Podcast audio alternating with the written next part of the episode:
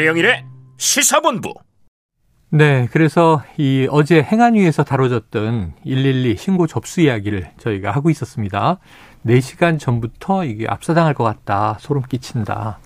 이 좀 통제해 달라. 이런 얘기도 있었다고 하고 그 이후에도 이제 10건이 쭉 시간대별로 이어지는데 경찰은 한 네 차례밖에 출동을 안 했다는 거예요. 왜 이렇게 됐을까요?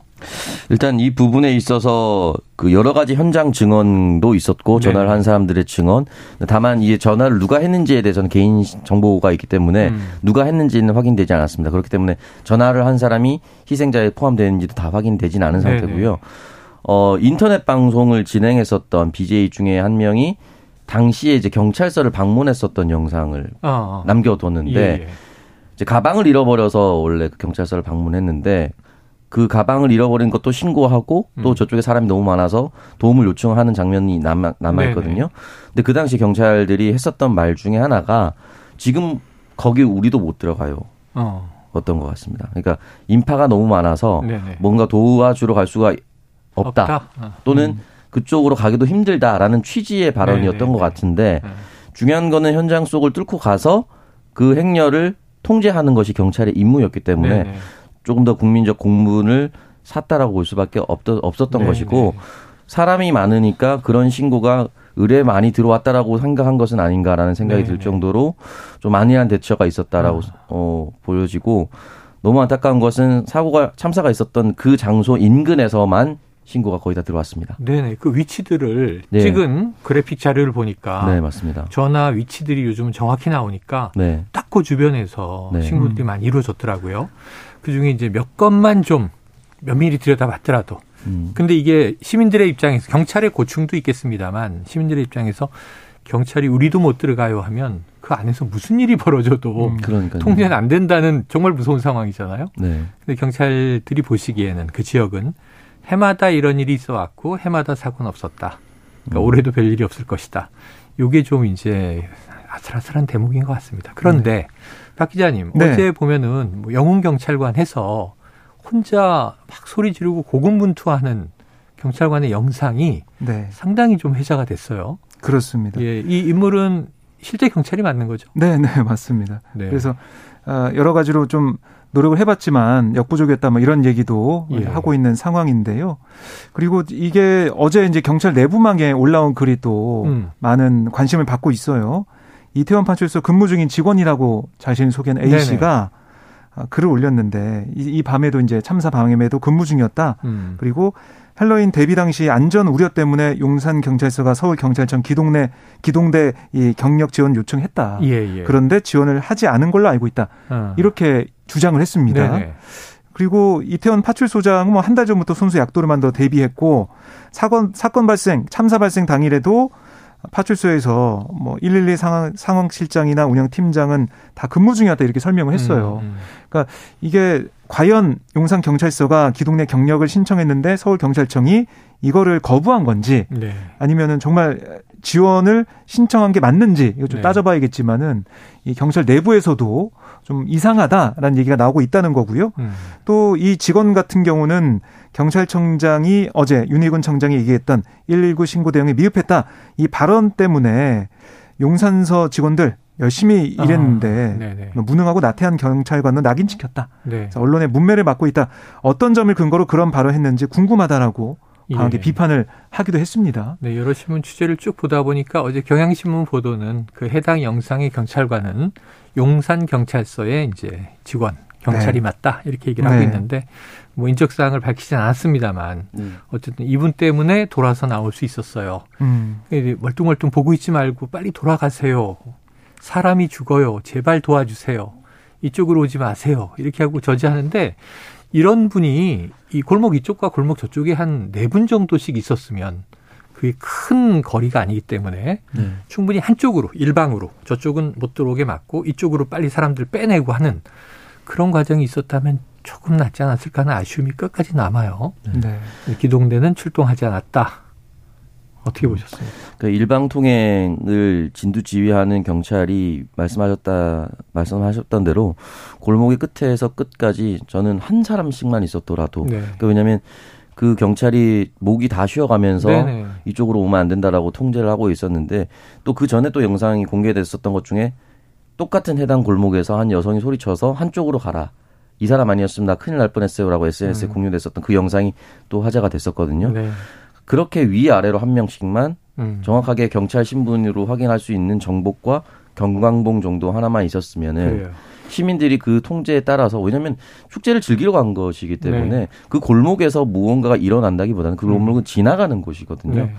그러면 지나가는 데 있어서 조금은 불편하더라도 사람이 많아서 조금은 불편하더라도 일방 통행만 잘했었다면 또는 음. 누군가의 지시에 따를 수 있었다 그런 상황이 있었다면 네. 이 같은 참사는 없었을 거라고 생각이 듭니다. 그래요.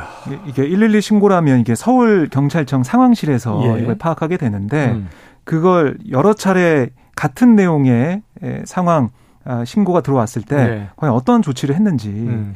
그리고 이게 어디까지 보고가 됐는지 네.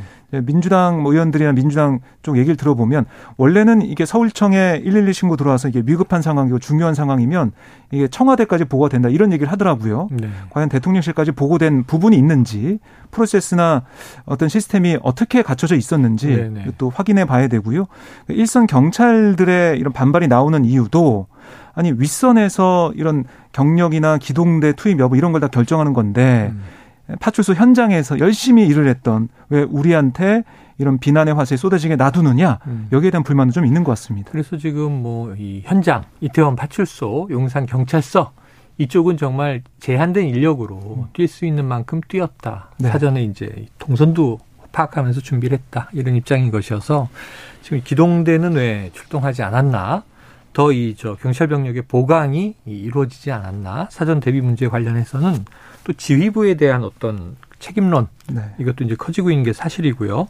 그리고 사실 처음에 우리가 이야기할 때 137명의 경찰 통상보다 많이 배치했다. 이게 행안부 입장이었잖아요. 그렇습니다. 근데 그 중에 50명 정도는 뭐 마약이나 성범죄를 단속하는 음. 사복 경찰이었다라고 하잖아요. 근데 저는 그냥 이 경찰 영화들이 요즘 많으니까 혼자 생각을 해보면 음. 사복 경찰인데 그 안에서 뭔가 마약이든 성범죄든 조사를 하고 있을 거 아닙니까? 이 정찰을 하고 있든지. 네. 그러다가 이 정도 상황이 되면 음. 사실은 이거 안 됩니다 하고 연락을 하는 게 경찰이잖아요. 네. 그러니까 나는 마약과 성범죄만 보는 거니까 사람이 미어 터져도 난 상관없어. 그건 교통경찰이 하는 일이지. 이러진 않을 거 아니에요. 네. 그럼 137명이 현장에 있었는가가 궁금해요. 네. 그것도 한번 따져봐야 예. 되는 부분이 있겠죠. 어디 있었는가? 음, 아마 이 근무지, 근무 상황 이게 아마 일지나 네. 이런 걸로 남아 있을 테니까요. 이것도 아마 경찰에서 하나하나 그래요. 따져볼 것 같습니다. 감찰이 시작했으니까 네. 앞으로 여기에 대한 자세한 내용이 나오리라고 봅니다. 자, 경찰청이 이태원 압사 참사 발생 이틀 뒤인 지난 31일 주요 시민단체의 동향과 언론 보도 추이 등의 정보를 수집 분석해서 내부 문건을 작성했다. 박 기자님 이건 어떤 내용입니까? 예, 이게 이제 어제 SBS가 공개한 경찰청 정책 참고 자료 내용인데요. 네. 이 문건에 보면 아, 진보 단체 등이 저마다 정부 규탄 논리를 모색 중이다. 음. 세월호 사고 당시 정부의 대응 미비점을 상기시키거나 지난 정부의 헬로윈 대비 조치와 또 올해를 비교하는 카페글, 뭐 카카오톡 지라시를 공유하며 음. 정부 성토 여론 형성에 주력하고 있다. 아하. 이렇게 써 있습니다. 네. 아, 또 문건은 한국 여성단체연합이 이번 참사에서 여성 사망자가 많았던 점을 거론하면서 여성가족부 폐지 등 정부의 반여성 정책 비판에 활용하는 방안을 검토하고 있다. 이런 내용도 담겼어요. 네네. 아울러 전국 민중행동이 이번 참사를 제2의 세월호 참사로 규정해서 정부를 압박한다는 계획이다. 음. 이런 대목도 써져 있습니다. 네. 또 이제 언론 보도를 통해 정부 책임론이 부상할 조짐이 있다. 이런 점도 이 문건은 부각을 했는데요. 뭐 이태원 참사 관련 정부 책임 보도량이 30일 0시부터 오후 1시까지는 9건, 오후 1시부터 8시까지는 108건으로 대폭 증가했다. 음. 뭐 이런 통계 자료까지 네. 이 문건에 넣어놨습니다. 아울러 이제 이 밖에 빠른 사고 수습을 위해 장례비, 치료비, 보상금 관련 이런 갈등 관리가 필요하다. 음. 정부가 신속히 특별재난 지역을 선포하고 구호금 지원금을 발표했지만 통상 대형 참사 유가족에게 지급되는 보상금과 비교하면 턱없이 부족해서 향후 보상 문제가 지속적으로 이슈할 소지가 있다. 이렇게 짓기도 했습니다. 그래요. 이 문건 오평론가님 어떻게 좀 우리가 이해해야 될까요? 이 문건을 문건의 첫 장이 경찰청이라고 맨 아래 적혀 있고 네. 중간 부분에 특별 취급이라고 해서 네. 이 문건을 타 기관으로 재전파 복사 금지한다고 나와 있거든요. 음. 비밀스럽게 하고자 했었던 내용입니다. 네. 그 문구를 확인해 봤을 때. 그리고 박 기자님이 소개해 준 것 이외에도 MBC PD수첩 등 시사 프로그램들도 심층 보도를 준비 중이어서 음. 정부 책임론 부각 소지가 있다. 이런 식으로 글을 네 써놨습니다. 그러니까 이 참사의 원인을 규명하는데 모든 인력을 투입해도 모자랄 판에 음. 다른 언론 동향이 움직임, 언론 동향의 움직임까지 얘기를 하고 있고요. 진보 단체에 대한 얘기도 있었지만 보수 단체에 대한 얘기도 있었습니다. 네 네. 자유 대한 호국단 등 보수 단체들은 대통령님 담화처럼 일단 사고 수습이 최우선이라며 사고 원인 파악이 진행 중인 만큼 섣부른 행동을 자제하고 추모 분위기 속에서 상황을 관망할 방침이다 라고도 나와 있습니다. 네. 저는 참사의 원인을 규명하고 당시 경찰이 어떻게 움직였고 무엇을 지금 반성하면 되는지 어떻게 하면 재발 방지가 될 수 있는지에 대한 보고서가 나와도 모자랄 판에 네, 네. 이렇게 주변 상황을 하고 있, 파악하고 있다는 것은 사실은 이제 경찰이 존재하는 이유가 무엇인가 음. 그런 생각이 들 정도로 조금 이해할 수 없는 내용들이 있었습니다. 네, 그러네요. 이게 또 세월호 때도 그랬지만 이 우리가 이런 사안에 대해서 사회적 참사에 대해서 어떤 진영 논리를 가지고 갈라치게 해서는 안 된다. 한쪽에선 혐오, 한쪽에선 또 이제 어떤 뭐 공감.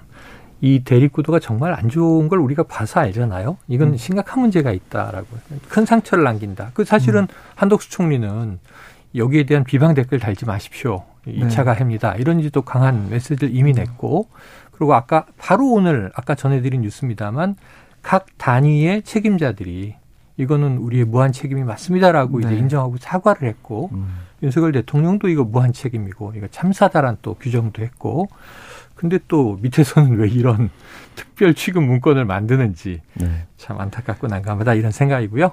다음 이슈로 넘어가 보도록 하겠습니다.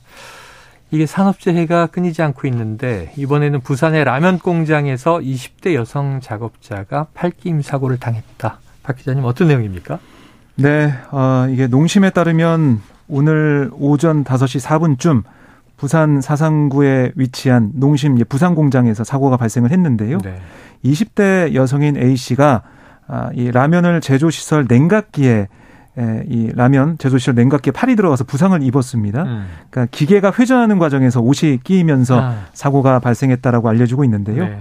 A 씨는 이 사고 직후 119 신고로 인근 병원으로 이송돼서 응급 조치를 받았고 현재 전문 병원으로 옮겨서 치료를 받고 있는데 아, 다행히 생명인 지장이 없습니다. 음. 하지만 이번 사고로 어깨 골절과 근육이 손상된 것으로 네. 전해지고 있고요. 농심 측은 사고 직후 해당 생산동 전체 작업을 중단했다. 또 모든 종업원 철수 경찰 조사에 협조하고 있다. 이렇게 얘기를 하고 있습니다. 음. 아, 아울러 철저한 조사, 향후 대책 마련하겠다고 얘기하고 있고요. 부상을 입은 직원의 치료 적극 지원하겠다라고 강조를 했습니다. 네. 자동심의 대응을 보면 일전에 이제 벌어졌던 SPL 거기는 이제 이 소스 혼합기에 작업자가 네. 끼어서 사망한 사건 아니겠습니까? 그래서 좀 학습 효과가 있지 않나 하는 생각도 드는데 일단 근본적으로는 왜 이렇게 산재는 끊이질 않나요? 음. 이게 또 게임 사고잖아요. 네. 옷이 빨려 들어갔다라는 음. 것인데 그렇다면 이게 소스 배합기도 마찬가지였고 소스 배합기도 당시 SPL 음. 공장에서는 아홉 대 중에 일곱 개는 자동으로 멈춰지지 않는 네. 그런 것들이 있었잖아요. 네. 이 부분에 있어서 무언가가 다른 이물질이 자동으로 끼어 들어갔다면 음. 멈추게 하는 그런 기능이 있는 것인가 첫 번째. 아예 끼어 들어가지 않게 하는 뭐 네. 안전적인 차단 장치가 있든가. 네, 그런 게 있거나 두 번째는 옷 끼임 사고가 발생했으면 펄럭 있는 옷 자체를 입지 않도록 하거나 음. 이런 것 그런 것들이 있어야 되는 부분인데 해당 기계가 어떠한 상태인지는 확인할 수는 없지만 지금 음식 공장에서 일어나는 일들의 대부분의 산재는 이와 같은 비슷한 현상입니다. 네. 계속 나타나고 있다. 비슷한 현상이 나타난다. 이걸 우리가 패턴이라고 부르는데 네. 패턴이 나타난다라고 하는 것은 이건 막을 수 있다는 거예요. 음. 그 반복적인 사고가 나는 거니까 네. 그 병목만 찾아서 막아내면 그 사고는 영구적으로 없앨 수 있는데 계속 반복되고 있다라고 하는 것은 그 패턴에 대한 분석과 대응을 안 하고 있다라고 하는 음. 거죠. 이런 식으로 또 다른 브랜드인데 지금 불매 운동도 있고 그랬잖아요. 네. 도대체 무엇을 먹어야 하나 이런 음. SNS를 보면서도 좀 안타까운 생각이 듭니다. 자, 조금 더 우리가 같이 힘을 내서 이 사람이 다치는 일, 사람이 죽는 일만은 근절해야 되는데 최근에 또 너무 많은 이런 안타까운 음. 사상을 보고 있어서 산업 현장도 우리가 유의해야 될 것 같습니다. 자, 마무리 뉴스는 제가 간단히 말씀을 드리죠. 지금 2년 만에 이 수출액이 5.7% 감소했다. 수출이 계속 줄어들고 있다는 거고요. 10월에 물가 상승률은 5.7%로 나왔는데 여전히 고물가 이어지고 있습니다.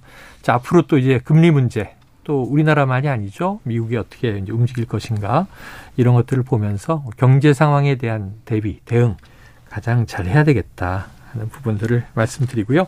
어, 오늘 한입 뉴스가 2부까지 네. 밀고 넘어왔어요. 여기서 마무리하겠습니다. 오창숙 평론가, 박정호 기자 오늘 수고하셨습니다. 고맙습니다. 고맙습니다.